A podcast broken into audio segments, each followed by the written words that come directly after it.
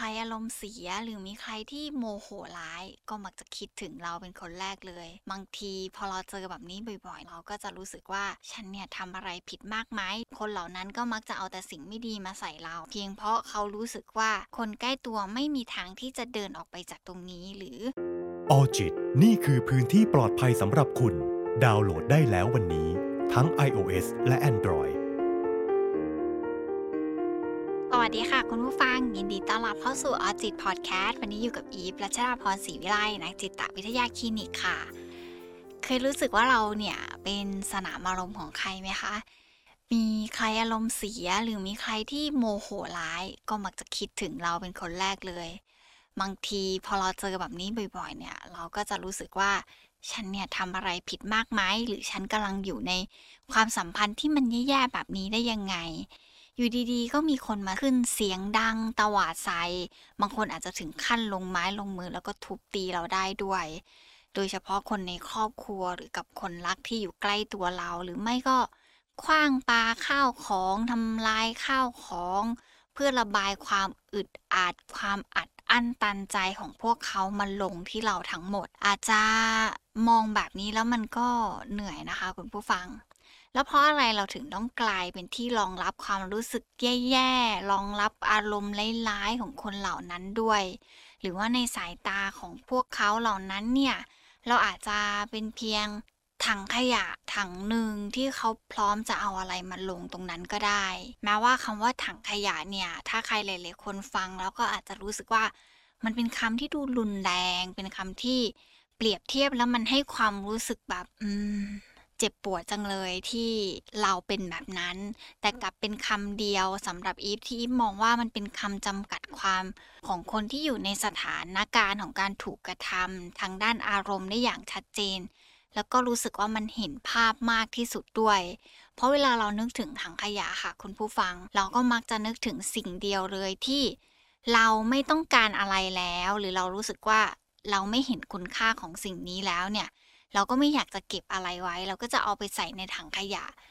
ซึ่งไม่ต่างกันกับเวลาที่ใครบางคนมีความรู้สึกเครียด ความรู้สึกกดดัน ความรู้สึกคับแค้นในจิตใจแล้วยังคงเดือดดานอยู่ หรือแม้กระทั่งภายในจิตใจของเขาไม่มีหนทางในการที่จะระบาย บางทีเขาก็จะคิดถึงใครสักคนหนึ่งเนี่ยเพื่อหาทางออกหรือว่าหาที่ระบายความไม่สบายใจเหล่านั้นออกไปให้หมด และหนึ่งในวิธีการที่มันแย่ที่สุดเลย การที่คนคนหนึ่งเขาเกิดมันความรู้สึกโมโห โกรธ เครียด กดดันอะไรก็ตามแต่ที่มันเกิดขึ้นกับเขา แต่เขาพยายามมองหาเหยื่อสักคนหนึ่งที่มาคอยรองรับอารมณ์ร้ายๆของเขา ซึ่งไม่ใช่คนอื่นคนไกลอะค่ะ เพราะเหยื่ออารมณ์เหล่านั้นก็มักจะเป็นคนใกล้ตัว หรือกับคนใกล้ชิดที่เกี่ยวข้อง หรือความสัมพันธ์อะไรก็ตามแต่ที่ เรารู้สึกว่าเราเลือกทำกับคนนี้ได้ บางครั้งคนใกล้ชิดเนี่ย เราก็มักจะคิดเสมอนะคะว่าเขาคงเป็นหนึ่งในไม่กี่คนหรอกที่เขาจะเข้าอกเข้าใจเราเป็นอย่างดีหรือมากไปกว่านั้นเลยเนี่ยเราก็มองว่าคนที่อยู่ในครอบครัว หรือคนที่อยู่ในแวดวงของคนที่เป็นคนรักของเรา เขาก็อาจจะเป็นอะไรที่เป็นที่สบายใจ เป็นเซฟโซนหรือเป็นที่กักเก็บความรู้สึกดี ๆ ของเราได้ แต่กับบางคนเนี่ยมันก็อาจจะตรงกันข้ามแบบนั้น บางคนอาจจะรู้สึกว่าคนยิ่งใกล้ตัวเท่าไหร่ ยิ่งใกล้ชิดมากเท่าไหร่ ยิ่งง่ายต่อการนำมาใช้เป็นสนามอารมณ์ หรือเป็นถังขยะในการรองรับอารมณ์ได้มากเท่านั้นด้วย เพราะถ้าคนเหล่านั้นเนี่ยเขามองว่าคนใกล้ตัวหรือคนใกล้ชิดเป็นคนที่เขาเข้าใจจริง ๆ คงไม่มาตวาดกัน ไม่มาปาข้าวของใส่หรือไม่มา ใช้คำพูดหยาบคายหรือมาด่าทอกัน แต่สิ่งที่ชวนคิดต่อมาก็คือ คนเราคงไม่ถึงขนาดแบบหมดสิ้นหนทางในการที่จะหาวิธีการในการระบายความเครียดหรือระบายอารมณ์ ระบายความกังวลใจที่ดีหรือสร้างสรรค์ไม่ได้ แต่มันหมายความว่าเพราะอะไรกัน คนหนึ่งคนที่เกิดเป็นความรู้สึกแย่ๆขึ้นมาเนี่ย ถึงต้องพานใส่คนใกล้ตัวด้วย ความจริงมันก็คือการที่เวลาที่คนหนึ่งคน เกิดเป็นความรู้สึกขับข้องใจ เป็นความรู้สึกไม่ดี ความรู้สึกแย่ๆ และความขัดแย้งภายในตัวเองของเขาเองเนี่ย เพราะเขาอาจจะไม่สามารถแสดงออก แล้วก็อยากจะกดแล้วก็ข่มอารมณ์บางอย่างของตัวเองเอาไว้ มันจนกลายเป็นแบบความคุกคามที่ทำให้จิตใจเขาไม่สงบสุข พอจิตใจไม่สงบสุข มันก็จะกลายเป็นความรู้สึกไม่มั่นคงทางจิตใจ แล้วก็เกิดเป็นความรู้สึกไม่ปลอดภัยในในภาวะอารมณ์ของเขา ดังนั้นแล้วเนี่ยแต่ละคนจึงพยายามที่จะหาวิธีในการระบายอารมณ์ หรือผ่อนคลายความเครียดของตัวเอง หรือแม้กระทั่งการบรรเทาอารมณ์ หรือความรู้สึกบางอย่าง ให้ลดลงอย่างเร็วที่สุด เพื่อหลีกเลี่ยงไม่ให้ตนเองอะ่ะเกิดเป็นความรู้สึกทุกข์ใจ หรืออยู่ในภาวะของความเจ็บปวดทางด้านจิตใจ ด้วยการใช้ กลไกการป้องกันตัวเอง หรือ defense mechanism ขึ้นมาอย่างที่เขาเองเขาก็อาจจะไม่ทันรู้ตัวก็ได้ ซึ่งกลไกเหล่านี้มันเป็นนกลไกที่เกิดขึ้นจากจิตไร้สำนึกของเรา ที่จะช่วยให้เราเนี่ยสามารถปกป้องตัวเอง จากสิ่งที่มันเป็นความรู้สึกคุกคาม หรือสิ่งที่มันเป็นความรู้สึกที่เราไม่อยากจะเจ็บปวดกับมันหรือความคับข้องใจ หรือความจริงบางอย่างที่เรารู้สึกว่าเรายอมรับกับมันไม่ได้ แล้วเมื่อไหร่ก็ตามเนี่ยที่ไม่สามารถระบายความโกรธกลับไปที่ต้นเหตุ หรือสาเหตุของการเกิดเรื่องราว หรือความรู้สึกเครียดกังวลใจเหล่านั้นได้เนี่ยคนส่วนใหญ่ก็มักจะมองหาเป้าหมาย หรือหาอะไรสักคนหนึ่งหรือหาสิ่งสิ่งหนึ่งเพื่อให้มั่นใจว่าถ้าเปลี่ยนมาระบายอารมณ์ใส่ คนแบบนี้หรือคนเหล่านี้สิ่งของสิ่งนี้ แล้วตัวเองจะได้เกิดเป็นความรู้สึกสบายใจขึ้นมา แล้วก็ไม่ก่อให้เกิดเป็นความเดือดร้อนในชีวิตของเขาเอง ซึ่งกับบางคนเนี่ยก็อาจจะเลือกเป็นสิ่งของ ก็จะเห็นออกมาเป็นพฤติกรรมของการปาข้าวของทุบทำลายข้าวของชกกำแพง แบบให้แตกชกกระจกให้พัง สิ่งเหล่านี้มันเกิดขึ้น เพราะเขาเลือกที่จะไปลงกับวัตถุสิ่งของ แต่กับบางคนเนี่ยก็อาจจะลงกับสัตว์ก็มี ด่าทอหมาแมว หรือแม้กระทั่งการตีการเคี่ยนทั้งๆทที่เขาไม่ได้ทำอะไรให้กับเขา จนแบบรุนแรงถึงขนาดที่ว่าจะต้องใช้การแบบกระทำแบบนั้นกับสัตว์ หรือใครหลาย ๆ คนเนี่ยก็มักจะเลือกที่จะกระทำกับบุคคลที่อยู่ใกล้ตัว เพราะเขาอาจจะรู้สึกว่าการเทอารมณ์แบบนี้ออกไปแล้วเนี่ย คนใกล้ตัวน่าจะรับได้ คนใกล้ตัวสุดท้ายแล้วก็ยังคงเป็นคนใกล้ตัวที่อยู่ใกล้ชิดเขาแบบนั้น บางคนเลือกที่จะทำร้ายคนใกล้ตัว เพียงเพราะเขารู้สึกว่าคนใกล้ตัวไม่มีทางที่จะเดินออกไปจากตรงนี้ หรือคนใกล้ตัวเนี่ยเป็นพื้นที่ปลอดภัย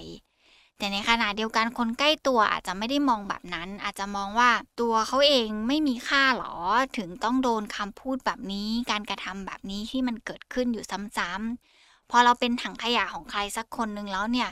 เราก็อาจจะมาบั่นทอนกับความ รู้สึกกับตัวเอง หรือแม้กระทั่งการมองเห็นคุณค่าในตัวเองได้ด้วย เพราะว่าสุดท้ายแล้วเนี่ยคนเหล่านั้นก็มักจะเอาแต่สิ่งไม่ดีมาใส่เราแล้วก็จะเกิดเป็นการซึมซับความไม่ดีตรงนั้น จนเราเองแล้วก็บั่นทอนความเป็นตัวเองลงไปด้วย แม้ว่าใครหลาย ๆ คนเนี่ยอาจจะมองว่า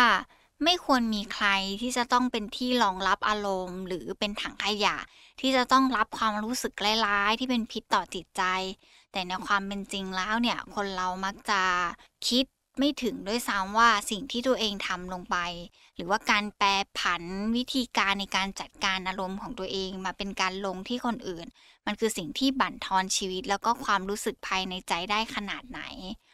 เพราะบางครั้งคนใกล้กันมาก คนใกล้ตัวมากๆ หรือแม้กระทั่งคนในครอบครัว คนรักของเราเองเนี่ยกลับทำให้สิ่งเหล่านี้มันดูเหมือนเป็นเรื่องธรรมดา มันกลายเป็นว่าสิ่งเหล่านี้สามารถกระทำได้กับคนที่อยู่ใกล้ตัว หลายคนเนี่ยอาจจะมีการหลงลืมสิ่งสำคัญบางอย่างไปด้วยซ้ำโดยเฉพาะความรู้สึกดีๆ ที่ทุกคนเคยมีให้กันและกัน เพราะว่าเรามัวแต่เอาขยะอารมณ์ของเราเนี่ยปิดเทไปแบบ เอาลงให้กันและกันอยู่ตลอดเวลา เพราะฉะนั้นแล้วเนี่ยก็อาจจะทำให้ตัวเราเองหลงลืมไปด้วยซ้ำว่าเราเคยมีช่วงเวลาที่ดีต่อกันยังไงบ้าง ไม่ว่าจะเป็นใครหรืออยู่ในสถานะใดก็ตามค่ะคุณผู้ฟัง หากปล่อยปะละเลยหรือเลือกทิ้งขว้าง ความสัมพันธ์เหล่านี้ไปต่อให้ใกล้กันขนาดไหน เรายิ่งทำร้ายกันมากขนาดนี้เนี่ย ความเลวร้ายที่สุดที่มันน่าจะเกิดขึ้นได้ก็คือ เราคงจะต้องแบบเรียนรู้ในการที่จะต้องอยู่คนเดียว เพียงเพราะว่าตัวเราเองนั่นแหละเป็นคนผักใสคนที่อยู่ใกล้ตัวเราออกไป พอเรานึกถึงแบบนี้แล้วสิ่งเลวร้ายที่สุดอีกอย่างหนึ่งที่นึกขึ้นได้ก็คือ เราจะไม่สามารถสนิทใจกันได้เลยกับคนที่มองเราเนี่ยเป็นขยะ หรือว่ามองเราเป็นถังขยะที่คอยรองรับอารมณ์ หรือจะใช้อีกคำหนึ่ง ที่อิฟเกิดมาตอนต้นก็ได้ค่ะว่าเราอาจจะเป็นสนามอารมณ์ของเขา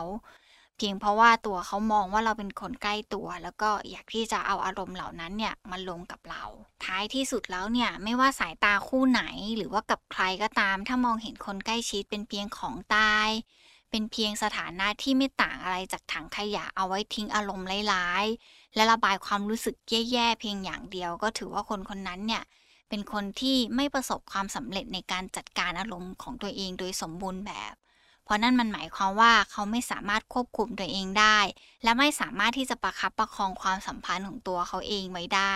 นั่นก็หมายความว่าตัวเขาเองก็อาจจะมีมุมมองต่างๆ ที่สร้างสิ่งเหล่านี้ขึ้นมาจนเกิดเป็นความล้มเหลวในการมีความสัมพันธ์กับคนอื่น ที่บอกแบบนี้เนี่ยไม่ได้หมายความว่าคนที่มีอารมณ์ร้าย หรือชอบเอาอารมณ์ไปลงที่คนอื่น เป็นคนที่แย่หรือเป็นคนที่ไม่ดี แต่ที่บอกแบบนี้เพียงเพราะว่ามันอาจจะเป็นวิธีการที่เขาอาจจะยังไม่มีเห็นตัวเองว่า เขากำลังทำพฤติกรรมแบบนี้ หรือกำลังมีภาวะอารมณ์แบบนี้ แล้วกำลังส่งผลไม่ดีหรือส่งผลเสียต่อคนรอบข้างของเขา หากคุณผู้ฟังคนไหนเนี่ยที่ฟังแล้วเริ่มมองเห็นตัวเองว่าเรามักจะทำแบบนี้กับคนใกล้ตัว หรือแม้กระทั่งกับคุณผู้ฟังที่รู้สึกว่าตัวเราเองเนี่ย เป็นถังขยะทางอารมณ์ให้กับใครสักคนหนึ่งอิมมองว่าการที่เราเป็นกระจกสะท้อนหรือเป็นเงาที่สามารถทำให้เขามองเห็นตัวเองได้ เช่นเดียวกันกับที่อิฟกำลังบอกว่ามันเป็นความที่มันเกิดขึ้นโดยที่มันไม่ได้ตั้งใจ หากเราสะท้อนไปแล้วในสิ่งที่มันเกิดขึ้น การที่เขาจะเปลี่ยนแปลงตัวเอง หรือเขาจะยอมรับในตัวเองได้ไหม มันก็เป็นทางเลือกของเขาอะค่ะ คุณผู้ฟัง เพราะสุดท้ายแล้วเราไม่สามารถบังคับใคร ให้กลับมาทำดีกับเราได้ เราไม่สามารถบังคับใครให้เลือกวิธีการในการจัดการอารมณ์ได้ หากเขาคนนั้นไม่อยากที่จะเลือกวิธีการที่ดีที่สุดให้กับตัวเอง วันนี้ขอบคุณมากๆเลยนะคะ ที่รับฟังไว้เจอกันใหม่ EP หน้า สวัสดีค่ะออจิตนี่คือพื้นที่ปลอดภัยสำหรับคุณ ดาวน์โหลดได้แล้ววันนี้ ทั้ง iOS และ Android